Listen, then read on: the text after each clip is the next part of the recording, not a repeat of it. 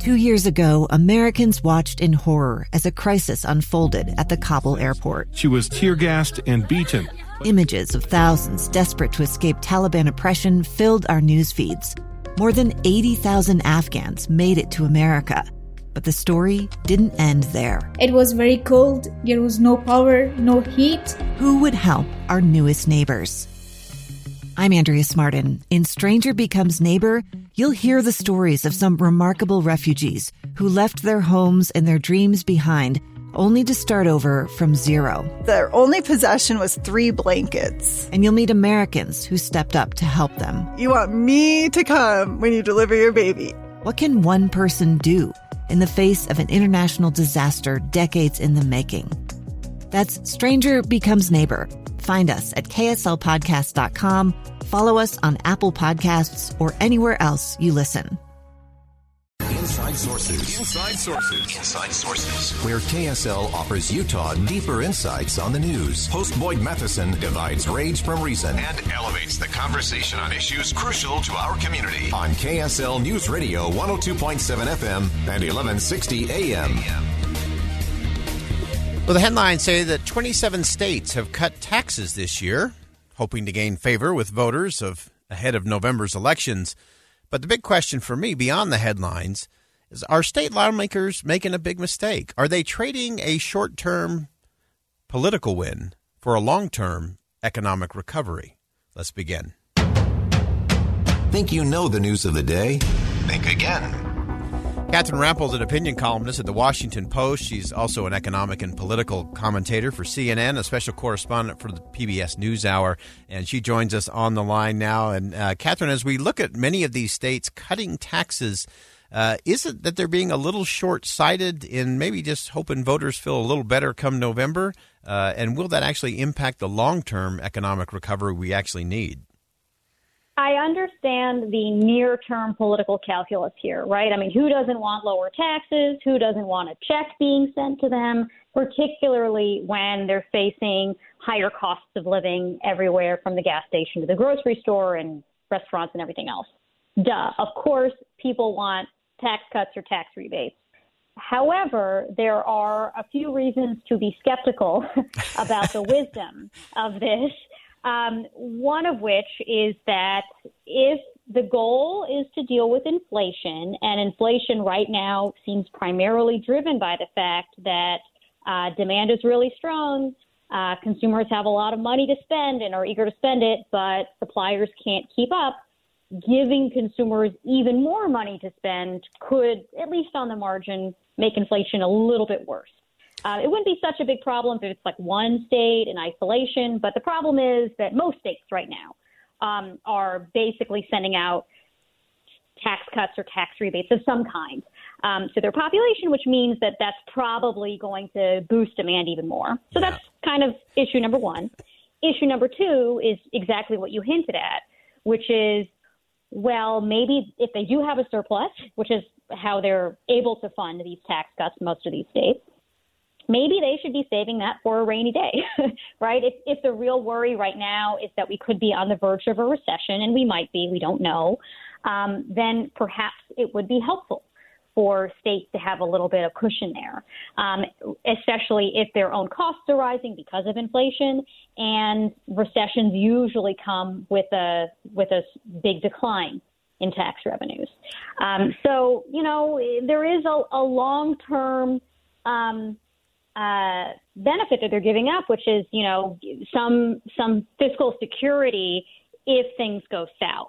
Um, that they're giving up basically, I think, uh, for this near term um, political consideration of let's do something ahead of November to uh, to make voters like us more.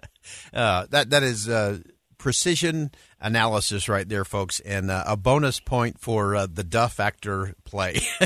Everybody does love their tax cut, and uh, it may not be the best thing uh, for you or for the economy in your state uh, as you move along. One of the things I wanted to drill down into uh, just a, a, little bit more was a lot of this money you, you, you, talk about what the, the states have, and, and if there is a recession, uh, having a little bit of that rainy day fund is important. There's also this challenge that so much of this money is just one time money yeah, and it yeah. tends to spread states out a little thin, and it ends up biting them a little later on. Yeah, so these are basically one time surpluses that states are experiencing right now. And most states are, are kind of flush with cash for a few different reasons. One is that um, the feds gave them a lot of money last year, right, as part of the American Rescue Plan. So, so that helped. But the other is that their own tax revenues um, have been up.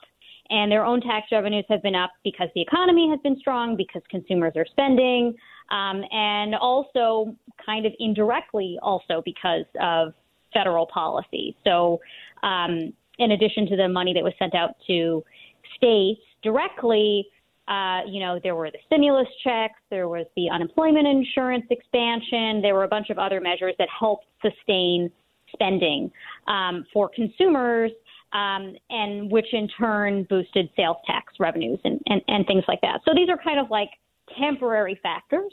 N- not all of them, but in many cases, these are temporary factors. Um, and states are saying, well, even though this is temporary, uh, maybe we should act as if this is a, a, an enduring new state of the world, and we should assume that we're always going to be flush with cash. I mean, to be fair, most of the states, I believe, are doing one time. Well, I don't know actually what the breakdown is, but a lot of the states are doing one time tax cuts or one-time gas ho- gas tax holidays, things like that. Some of them are making more permanent changes, which seems uh, even more short-sighted. If Yeah. you're like using a one-time surplus um, and counting it in perpetuity to fund a, a permanent cut to, to tax rates, that that seems very short-sighted. Yeah, it seems like we, we love to do that. We get our paycheck with that one time bonus, uh, and then we project out that we can't afford that new big screen TV because you know this is going to go on forever. Uh, but it never seems to be going on forever. Uh, I also wanted to ask you, Catherine, uh, about the fact that many of these states are really trying to jam through these tax cuts very quickly, uh, and we always know that that policy that is quickly jammed through usually has a lot of problems, loopholes, and uh, short sightedness to it. Uh, are, are there any things that you're seeing or watching in particular uh, that gives you pause in terms of how some of these things are moving through the states? Um, well, there are a lot of states that are scrambling to cut taxes in the next few months. Um, you know, they're referring to them as inflation relief checks or the like, which, as I said, you know, sort of has it backwards. If you think inflation is being caused by consumers having too much cash relative to how much there is to buy, giving them more cash, uh, probably not so helpful. It doesn't end well, yeah. Um, yeah, I mean, it, it, on the margin, it's it's not going to be helpful. yeah. Um, you know, and I I think it is unfortunate that a lot of these actions seem linked to the timing of the midterms, um, or at least the November, you know, the, the the forthcoming elections. Again, probably will help the incumbents because these kinds of measures are popular, but maybe states should wait and pause and see what happens to their tax revenues in the several quarters or year ahead before they make some of these longer term decisions about how to structure their budgets because um, you know we've had a a weird and wacky couple of years the last two years for lots of different reasons um, and it's produced some strange idiosyncratic effects on lots of things, including budgets. Um, and it might be helpful for policymakers to slow down and say, hmm, maybe we should see if this thing is sustainable. Maybe we should wait and see if uh, we can expect that sales tax revenues are going to continue at the pace that they've been going the last couple of years. Maybe when the economy normalizes, assuming it it does normalize at some point, um, and we're on that path, I think, um, then you might see totally different behaviors in how people choose to spend money, or if they spend money, or whether you know whether there's as much demand for housing and and all of the other things that are linked to how states fund the services that Yeah. they provide. So. Um, you know, I think governments are usually accused of being too slow on a lot of different measures, but I, I do worry that they're being a little bit hasty in making these long term decisions about how they fund themselves Yeah. um, based on a couple of years of, of weird idiosyncratic trends. Yeah. Fantastic insight as always, Catherine Rampell, uh, opinion columnist, The Washington Post. She's also an economic and political commentator for CNN, special correspondent for the PBS NewsHour, and a contributor to Marketplace. Uh, Catherine, always appreciate your perspective. Great insight. Restraint always works. Thanks for joining us today. Thank you. Uh, again, so many important things uh, there from Catherine uh, in terms of don't just rush and don't just think as a citizen that just because you hear the word tax cut that that's going to be a good thing for the long haul. Uh, sometimes we, we give away way too much for way too little with very short sighted approach to leadership. We got to do better.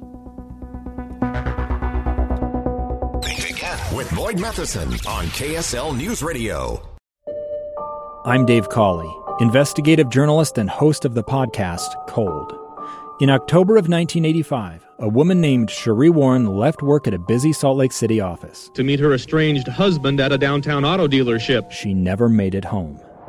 Sheree's car surfaced weeks later in Las Vegas. In the parking lot of a hotel casino. No one knows how it got there. Strange. It was strange. Both Sheree's estranged husband and her boyfriend raised suspicion for investigators. I kind of thought that he might have done something. But no arrests were ever made. In Cold Season 3, we dig into double lives, make new connections in the case, and examine the difficulty raised by reasonable doubt. We want answers just as much as anyone else. They have creeps like that now, too, so nothing's changed. That's the new Cold Season 3 The Search for Sheree, now available anywhere you get your podcasts.